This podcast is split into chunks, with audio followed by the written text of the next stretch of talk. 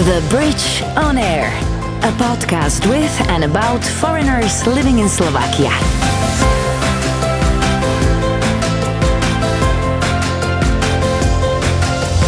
Hi there, my name is Misha Vrabova, and you're listening to The Bridge on Air, a podcast with and about foreigners living in Slovakia. How and why did they happen to live here? What do they do? Are they happy? And most importantly, do they like halushki? Oh, almost forgot to mention, it's in English. So if you're having any trouble understanding or maybe want to pick up some new vocab, check our blog section at thebridge.sk. Let's start with a short quiz. It's called Quick Answers to Tough Questions, but don't panic, you are not the one who will be answering them. My guests will. Favorite place in Slovakia? Don't think about it. Tough one. Okay. Well, that, that has to be Bratislava. I mean, but, but the Tatras are oh, Tatras are gorgeous. Liptovsky, Mikolash, and those areas. Yeah. I mean, I, I, I, yeah, it's beautiful. It's such a beautiful country. You know. It is. Um, and Spish, so, uh, Spish probably is. If I had a weekend, I'd like to love, love to go to Levocha and go to a hotel there, and you know, just that. It's really yeah. So I, I guess Spish outside of Bratislava, Spish. Okay, it is. yes. Favorite Slovak meal? Oh, mm. It's Eastern Slovak, holubki. Uh, Stuffed cabbage, I know. Yeah, yeah. Okay, I know- It's more of a, you know, it's more of a. Everybody knows I, th- I think an Eastern Slovak dish more. You don't It have it is. so much in, in No, no, no, no, no. You know. Yeah, but you know, like even if you are uh, from Bratislava and you live in Bratislava, you've definitely heard about holubki.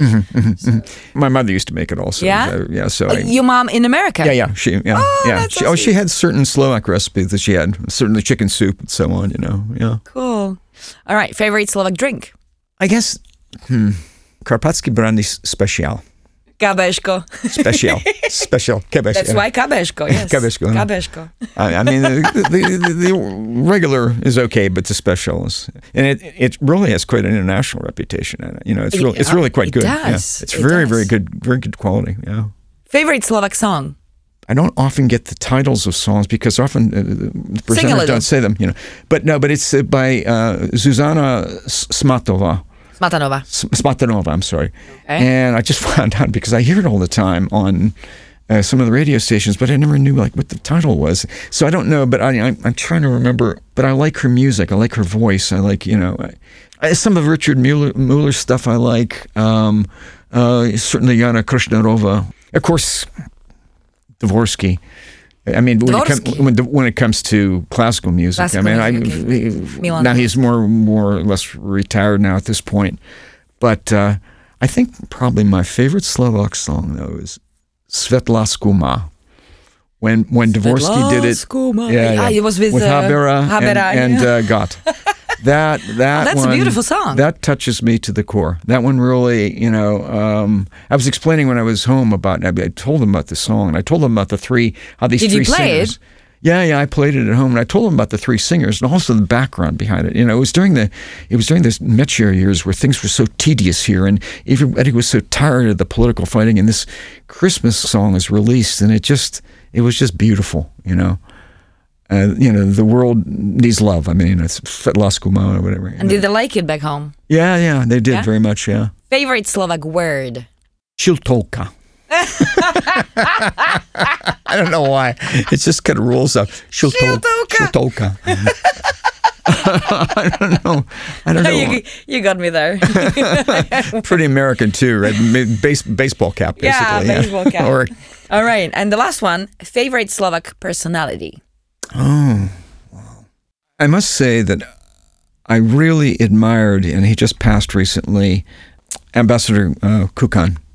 Eduard Uh, Kukan. Yes, I actually had the opportunity to do a little legal work for him in New York when he was the uh, permanent representative of the Slovak Repub- Republic to the UN. And uh, I had an opportunity to do some work for him.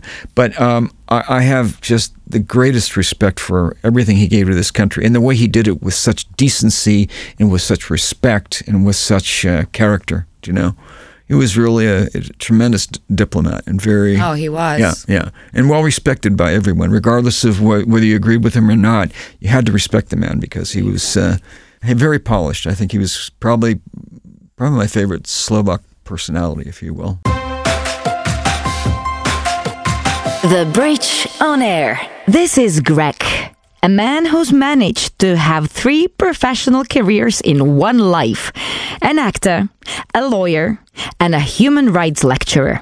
He calls himself a somewhat atypical American immigrant because all of his grandparents were born here in Slovakia. The Bridge on Air. So, Gregory, Greg. Welcome to the Bridge on Air. Thanks, thanks, Michaela, and thank you for inviting me. Michaela. Oh, haven't heard that one for a long time.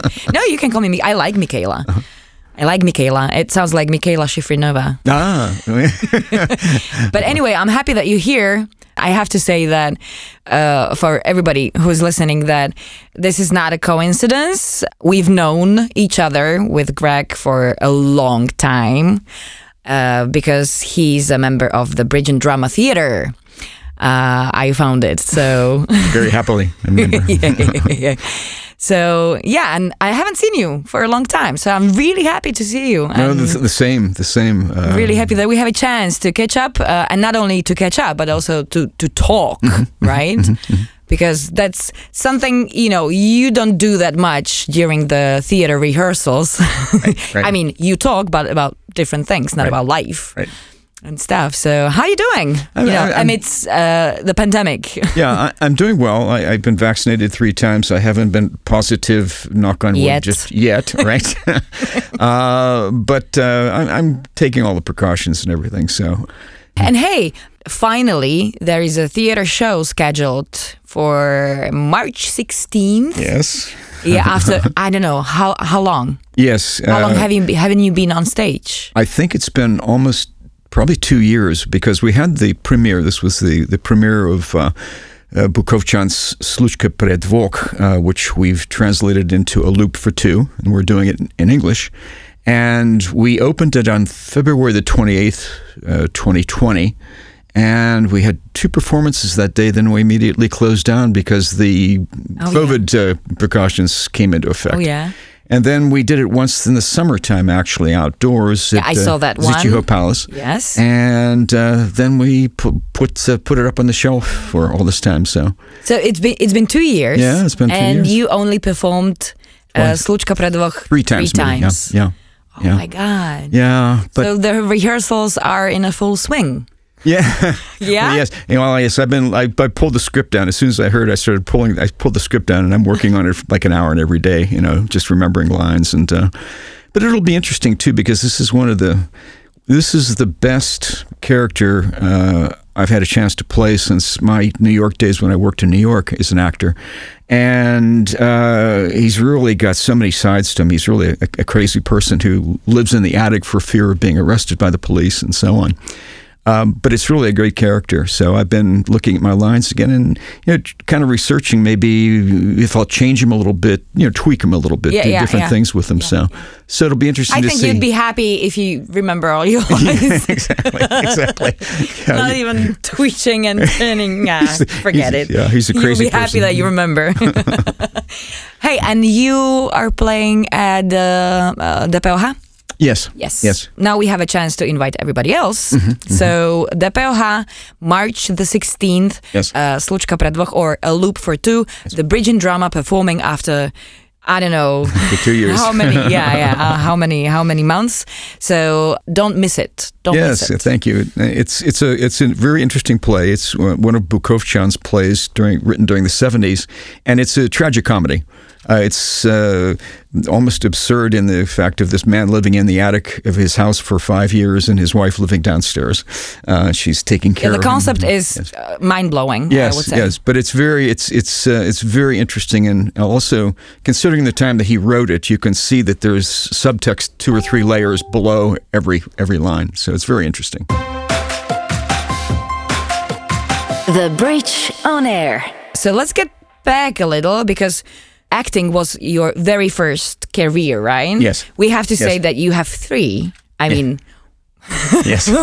what the heck? I mean, some people are happy when they're able to achieve something in one line of, of, of their careers, and you've got three. I mean, wow. yeah. Well, That's incredible. I'm happy that I know you. I'm proud of you. Well, I, you know, I've always followed my passions. I've always, you know, when I talk to young people about, and they're, they're worried at, at 20 years old what I'm going to do with the rest of my life and what my career. I said, look, I said, you know, I said, you know, find something that you absolutely love to do.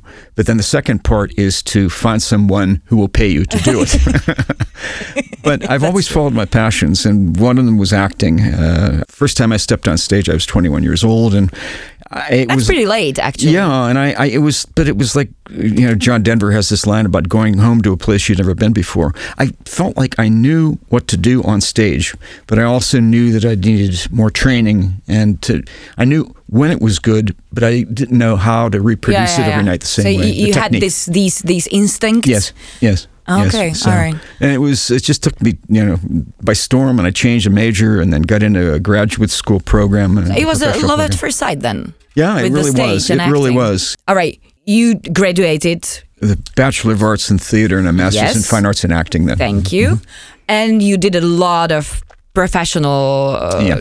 acts. Yeah. Let's say over forty productions. yes, yes, everything Off from Broadway, off off Broadway, whatever. A lot of community theater to off Broadway to to my work here in Bratislava and so on. So so what forth. happened that you didn't pursue the acting career any further? Why did you decide to become a lawyer?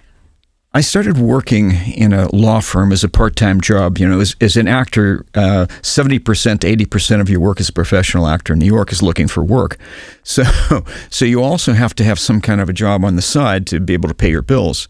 So I started working in a law firm as a as a proofreader. Actually, it was a big Wall Street law firm, one of these big, huge firms, and and I started getting interested in the law and it kind of I kind of got this idea like, gee, it would be interesting if I could, uh, you know, have a law degree and have something to, you know, a good job to fall back on while I was chasing jobs as an actor.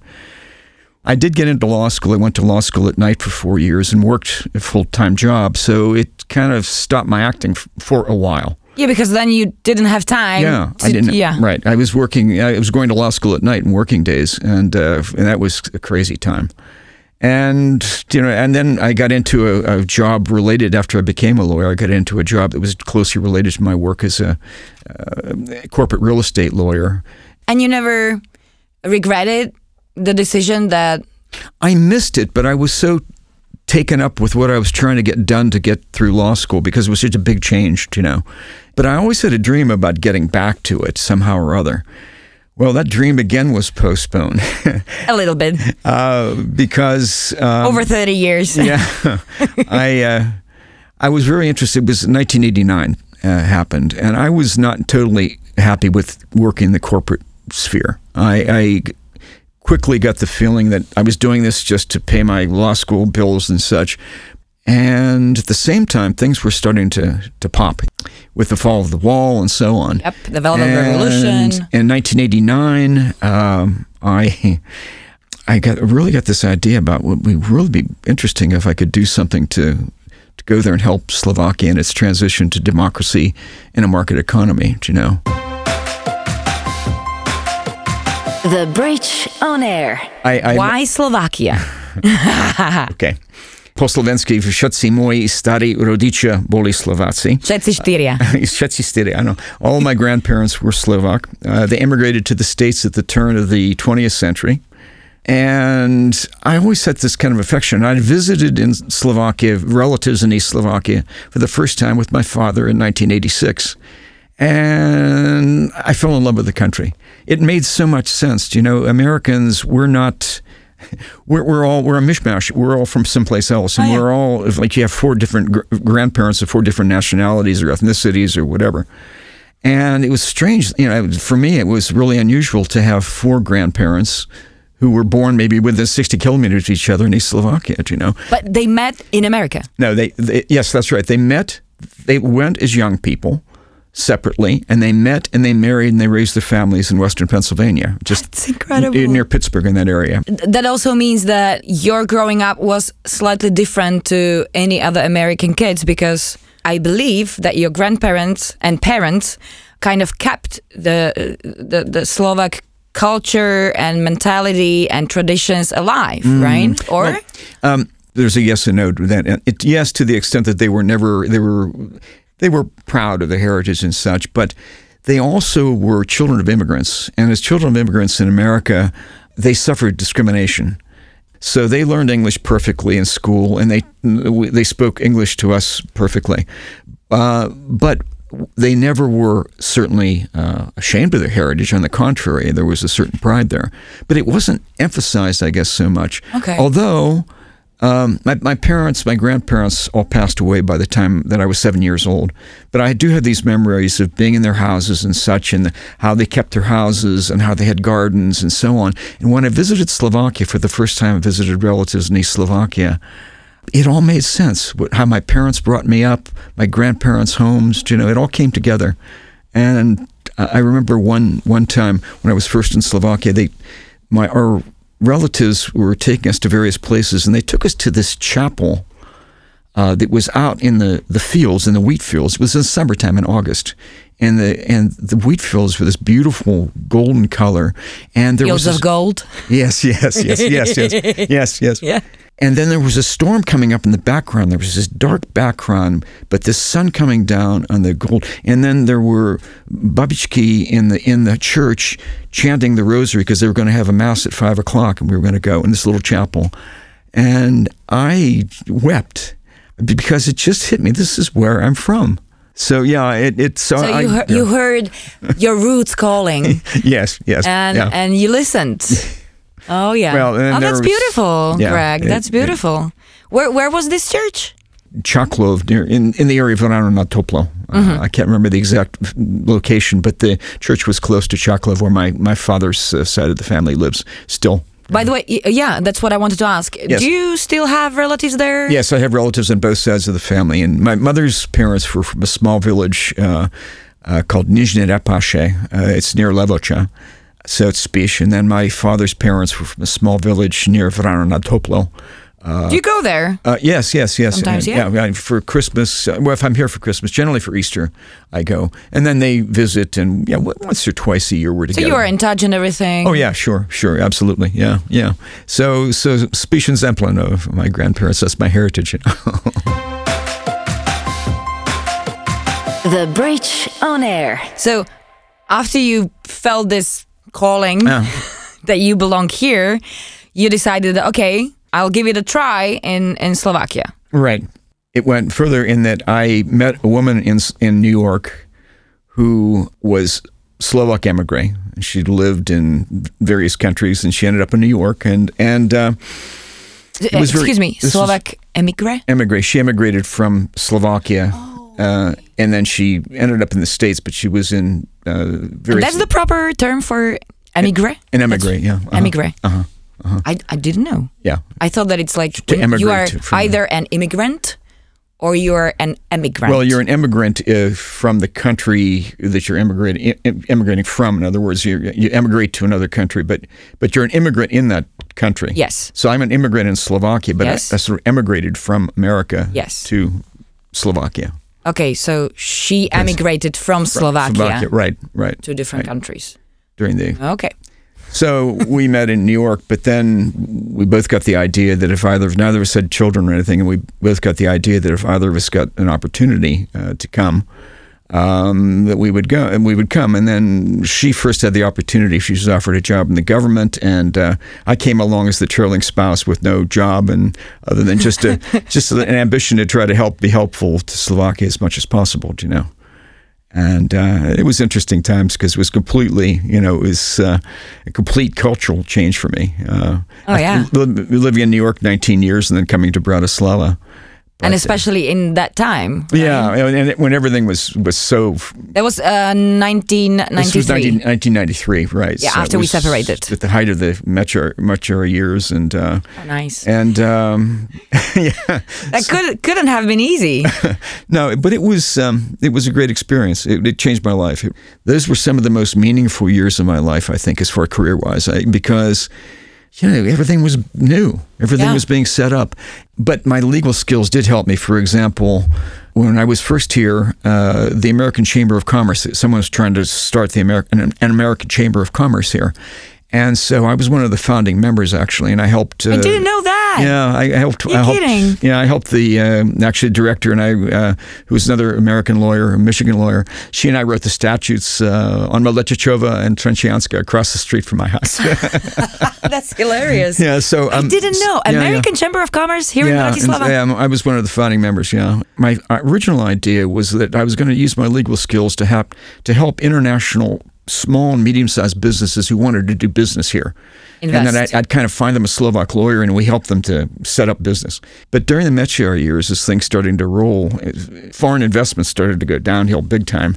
I mean, yeah, we- because they would be stupid if they came here at that time. and at the same time, a job opened up in human rights. A friend of mine, he was working for a group called the International Helsinki Federation for Human Rights. It was an international non-governmental organization based in Vienna that was that had member organizations throughout Central and Eastern Europe. All the member organizations were human rights NGOs, like the Slovak Helsinki Committee here, the Czech Helsinki Committee, the Hungarian Helsinki Committee, the Belarus Helsinki, and so on. And I got involved with them. Uh, John left a job, and the job was at, with in Vienna, but actually it was to be a representative of the IHF here in Bratislava to their member organization, the Slovak Helsinki Committee. And that's how your third career That's started. That's how it all started.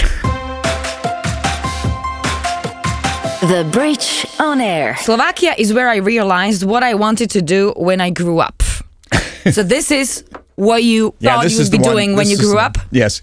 But it's still a work in progress because, you know, I uh, now I'm combining things. Now, for example, if I do uh, human rights training, uh, for example, with medical students at Comenius University, as part of their ethics training, I do health and human rights seminars. And I, but I can use my acting skills in the sense that they're presentation skills, do you know? Yep. and I can make it really interesting for them. You know, there's a six-hour seminar, so Oh, and- wow. But, but we do hypothetical problems, and we do we try to simulate real life practice. uh, That's actually I wanted to ask about. Like, what does a, a human rights seminar look like? Uh-huh. Looks like. Um, human rights relate to almost every field. It could be social protection, it could be housing, it could be healthcare, it could be the, the journalism, freedom of expression, and such. In this particular case, this concerns uh, teaching about the right to health as, as it is part of international human rights treaties that all countries sign and that they obligate themselves to ensure these rights for everybody in their country. Do you know? So what I do is I teach, for example, we work with 16 hypothetical problems, which are problems written by physicians, and these are meant to emphasize the human rights aspects of what a, a, a doctor does in relation to patients, in relation to fellow colleagues, in relation to subordinates, in relation to the community.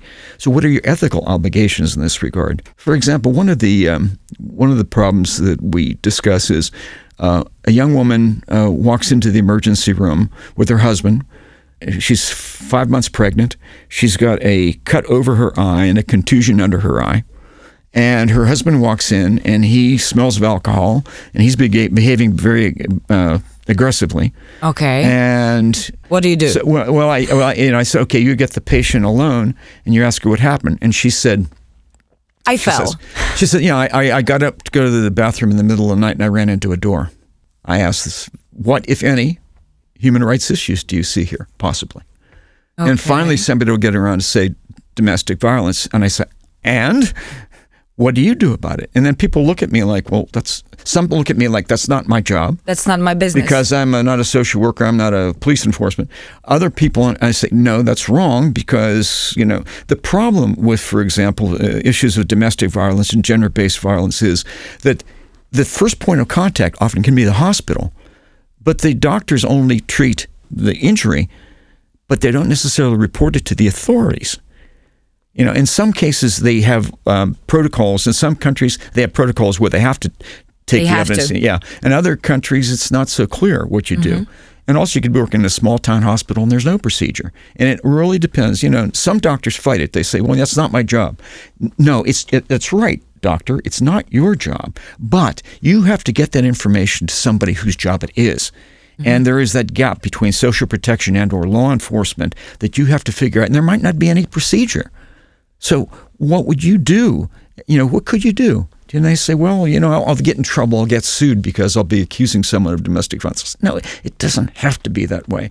You getting that information to social protection could be, you know, protected. but the point of it is, is to get them to understand that there's also a human rights issue. The human rights issue is that if you don't get this information to the to the people who should be investigating this, this woman could show up three or four or five times, and the fifth time she could be have a subdural hematoma or, and be dead. You know, Yeah, yeah. you know. So so you know, it's what you do. What what are your obligations? Your ethical obligations, your human rights obligations, in addition to your clinical work. These rights are very important because the more that these rights governments respect and protect and fulfill these rights, the less of a chance there is for a conflict which could even turn violent, you know. Oh, yeah. So I really try to emphasize, guys, that these are real. It's important that knowledge of human rights is important as a as a method of conflict prevention. And if conflict happens, which inevitably it does, uh, it's a way of resolving it peacefully, maybe. As I see it, that you've you've you've truly found your Exactly. mission in Exactly. life, right? The combination of of the law, Yes. of the human rights. Uh, of course, the acting is involved all the Mm-hmm. time, right?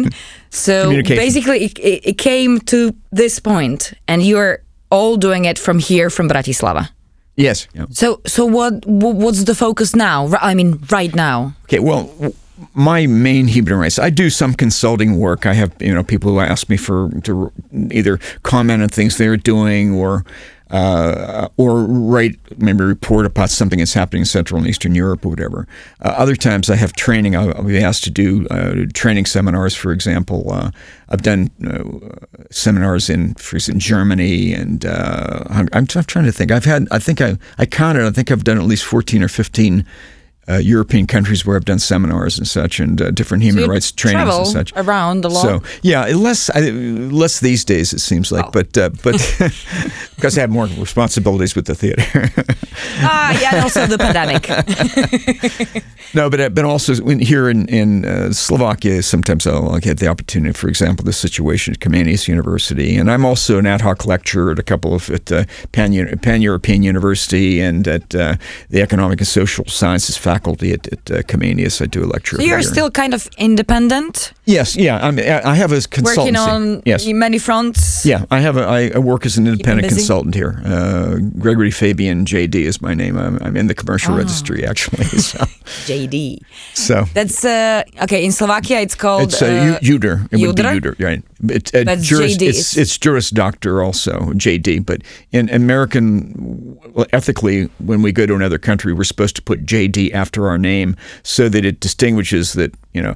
I used to use Juder, Uder, but uh, but it, I didn't feel right, and then I realized it's probably not good because people think I'm a Slovak lawyer, and I'm not. You know.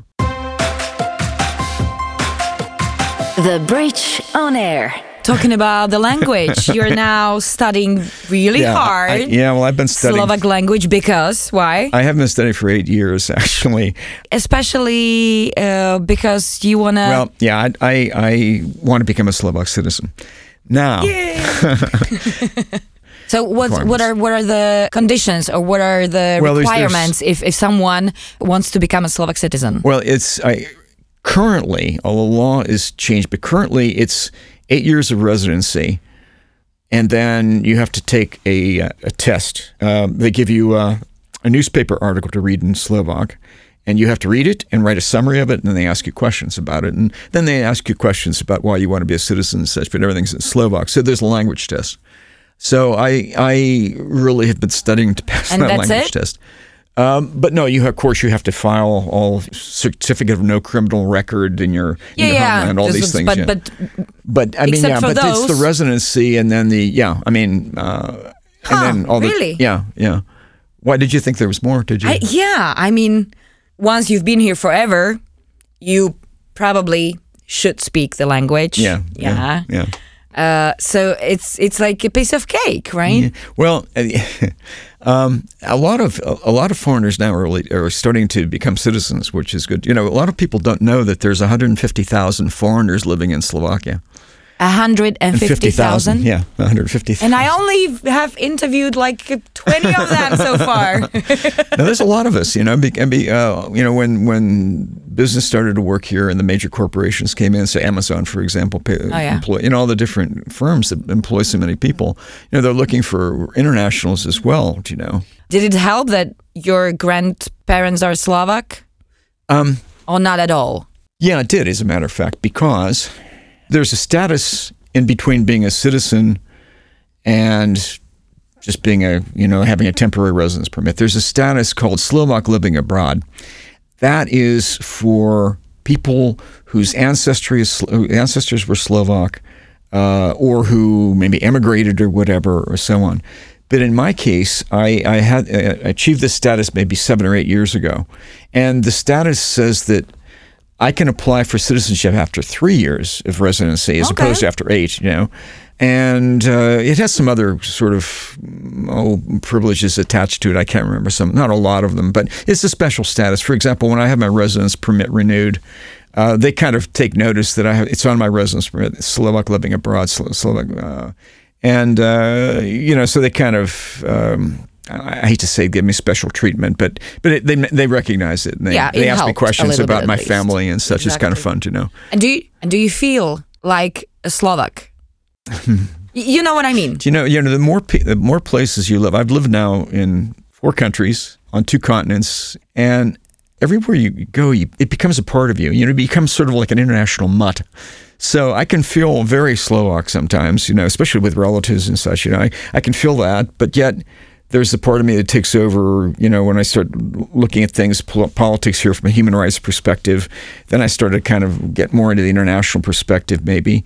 Uh, when I go home, I, I seems like I never left. I go to my my my you know small town in uh, in e- Western Pennsylvania, and it seems like I never left. So I can fit, you know, I fit in there. But yet, you know, you you become an international mutt, though. You know, you sort of fit in exactly anywhere. You know, uh-huh. it's, it's it cuts both Anywhere ways. and everywhere. Yeah, you know, you know. but it but it's But it's uh, okay. Yeah, I mean it. Yeah, I mean I'm. I, I like the international life. But to, to go to your question, yeah, I mean, I, I do. Yes, Uh, there's been, especially during the holidays, especially like Easter time, when I'm with family in the East, and you know they they start all the you know all the traditional you know the church of tradition and the whole thing that goes right.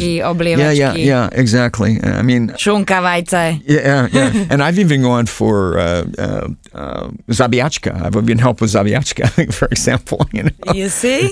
so so I mean, I really, I'm I'm I'm not a Slovak, but but I am. I feel you know, I feel it. So, Greg, thank you so much for coming. You're I'm welcome. Really happy that we finally got the chance. And I know that you're not going anywhere. no, no, no, no. I'm here. so, this is your final destination. Runouts here and there. Yeah, I'm here, I'm Bratislava here. it is. Sometimes to Spiš. yeah, yeah, yeah, yeah. and and and so on and so on. So I'm not saying uh, farewell. I'm not saying goodbye. Nothing like that. I'm saying see you later. See you later. Do widzenia. Thank you so much. Thank you very much. The Bridge on Air. That was Greg, a man who has helped shaping countries, exercised law on Wall Street, and also performed on Off Broadway in New York. Coming up next, this guy. Can you guess where he's from? Hi, everybody. Would you know where I'm from if I told you that in my country there are five official languages, that the football team has won the World Cup once, and uh, we are the country that sends and receives the most students, like Erasmus students. Good luck. Make sure you check him out in the next episode. If you are having any trouble understanding, or you maybe want to pick up some new vocab, check our blog section at thebridge.sk. The Bridge on Air, a podcast with and about foreigners living in Slovakia.